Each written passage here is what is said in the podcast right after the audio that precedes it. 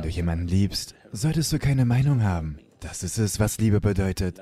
Liebe bedeutet, dass man bereit ist, ein anderes Leben zu unterstützen, ohne sich eine Meinung zu bilden. Wir lieben uns, wir haben starke Meinungen übereinander. Nein, das bedeutet, dass du versuchst, das Leben auszubessern. Eine Meinung ist eine Art, einen Menschen in eine Zwangsjacke zu stecken. Liebe bedeutet, einen Menschen zu einer neuen Möglichkeit zu verhelfen. Diese beiden Dinge können nicht nebeneinander bestehen.